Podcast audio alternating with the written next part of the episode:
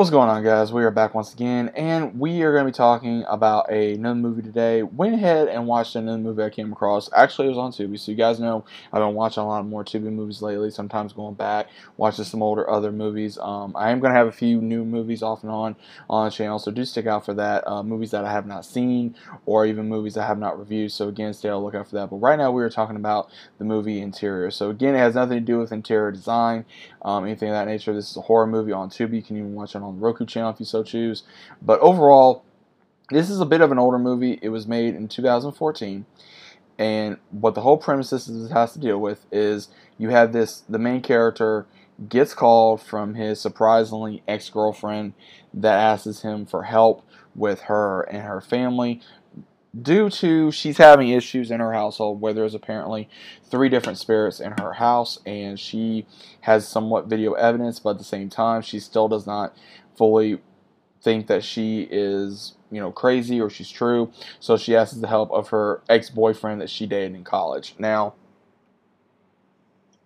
I want to go ahead and say this. There was a lot of not really sure what was going on in this film because again it was not probably the best film in my opinion.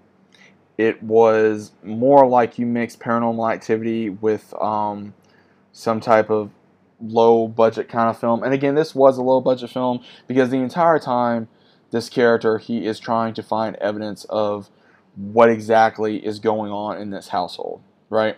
He is having a bunch of different cameras on. He has a camera on in his ex girlfriend's place, you know, in the living room, the hallway, the rooms, and he's not.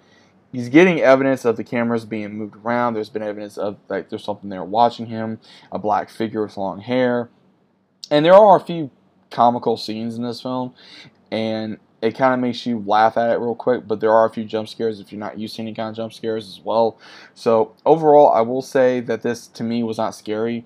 At the very ending, it was kind of confusing, but I had to rethink on it to actually get my own theory out of it. But overall, it's pretty forward to gather your own hypothesis. Hypothesis. I can't speak, guys. I'm sorry. Your own theory about what's going on in the film, right? So the way I think the way I think about it is he's trying to actually see if there's not only one entity but multiple entities. Then it gets shown that it's possibly two, and that this one that was obsessed with the last one that was living in this household is now trying to go after the young daughter of his ex in this house, and he's trying to figure out a way to not only stop it but also find proof that there's something going on in this house overall.